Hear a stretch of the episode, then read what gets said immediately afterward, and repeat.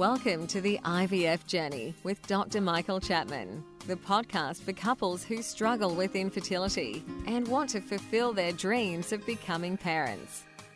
In this podcast, you'll learn actionable strategies to deal with infertility from Dr. Michael Chapman, or Prof as he's affectionately known. Prof is the co founder of IVF Australia and is a leading Australian infertility specialist who has helped over 3,000 couples realise their dreams of becoming parents.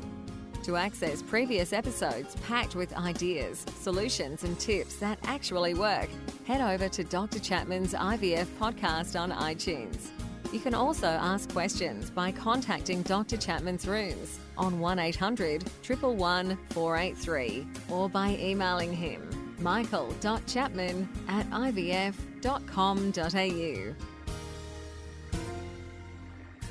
That first cry of a baby born after the long journey of IVF remains one of the most beautiful experiences in the world.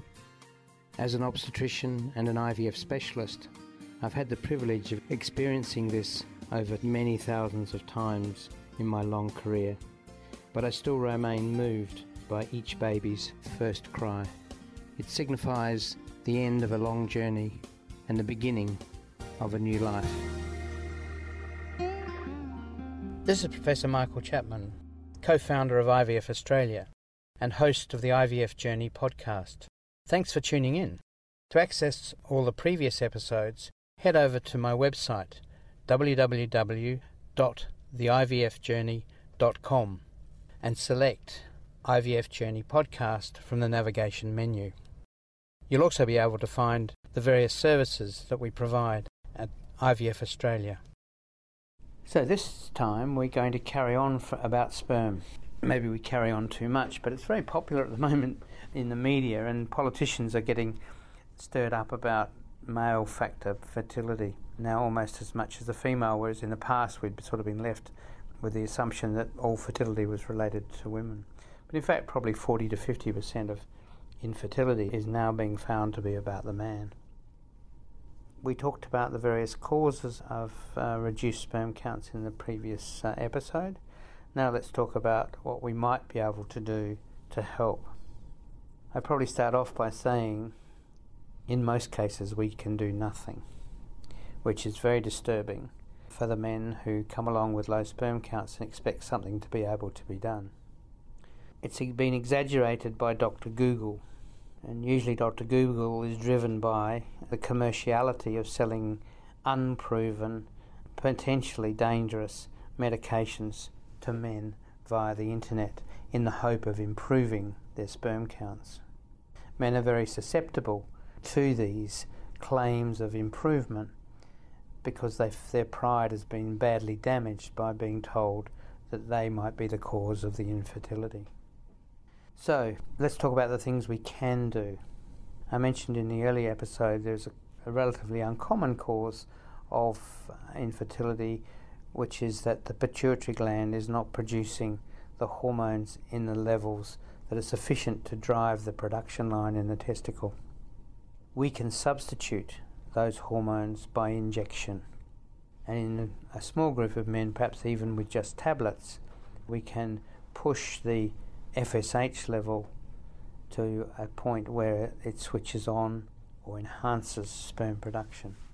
Problems with either of these treatments, either using FSH or HCG injections or clomiphene, is that because the production line from immature cell to a mature sperm takes 90 days, we don't know whether it makes any difference in under three months, which again can be very frustrating for these men.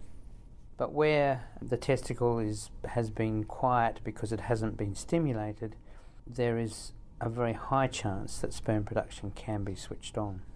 In men where this is due to stress, success rates are reasonably good in men where the pituitary gland is not working because it was not formed properly in the baby's life, in the growth in the womb, again, it's very successful because the testicles are normal. And that is really the only group that we actually can say we can do any real good for. I suppose the other group are those with blocked vas deferens due to infection, where there have been successes with dividing the, the vas deferens where the block is and joining the other two ends, a bit like a bit of plumbing, cut out the block and join the two ends together, and that you know can be successful.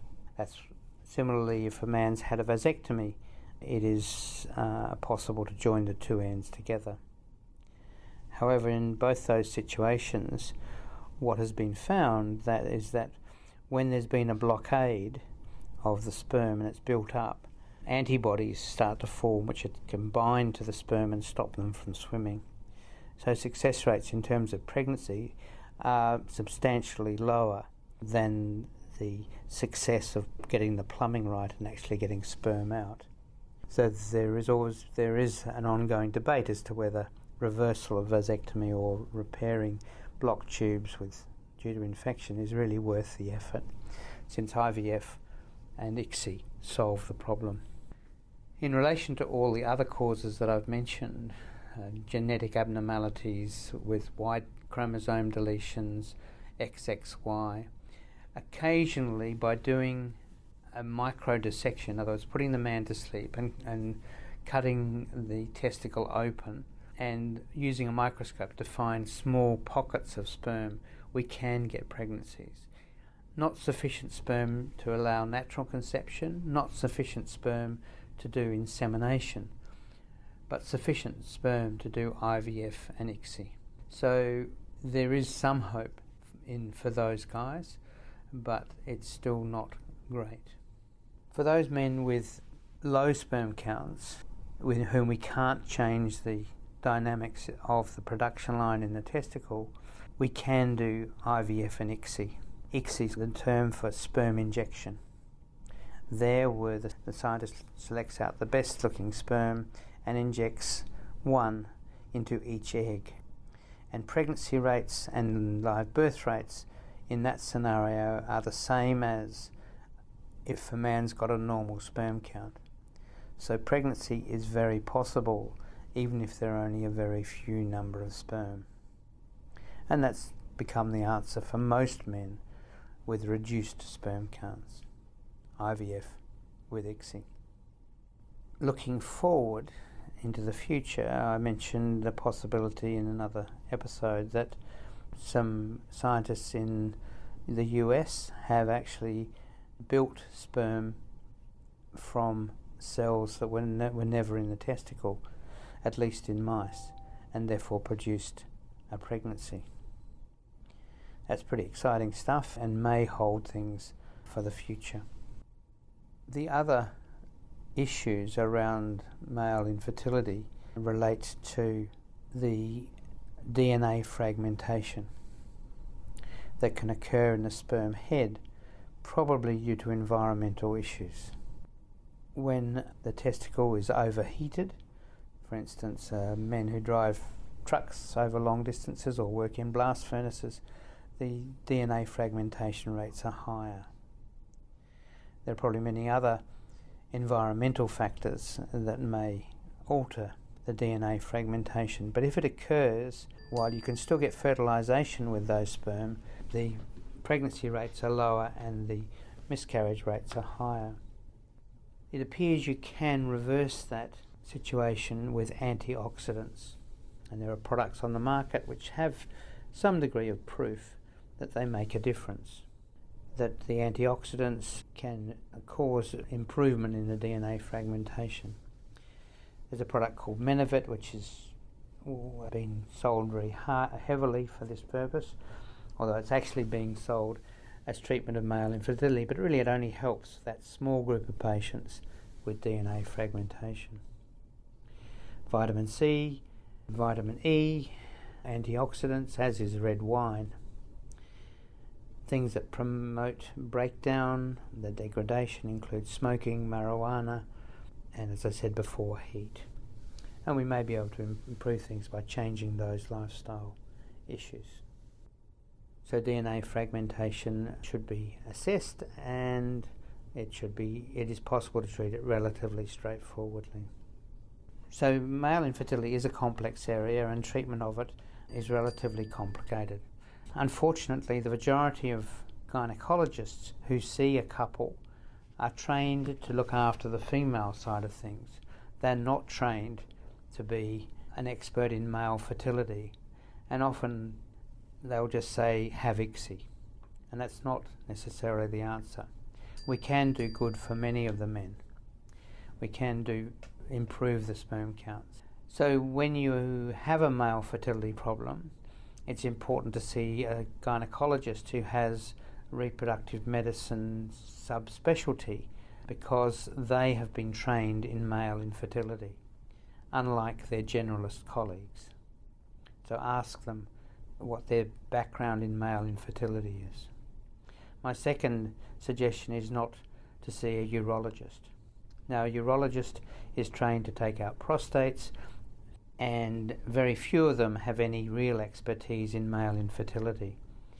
They like tying off varicose veins, but the evidence that it makes any difference is marginal, and that may delay you getting pregnant. So, see an expert if your husband has or your partner has male infertility. And don't forget that you can access all the previous episodes by going to our website www.theivfjourney.com and select IVF Journey Podcast from the navigation menu. Thank you for listening to the IVF Journey with Dr. Michael Chapman, the podcast which helps couples negotiate their way through the IVF journey, all the way to parenthood. You can also ask questions by contacting Dr. Chapman's rooms on 1800 111 483 or by emailing him michael.chapman at ivf.com.au.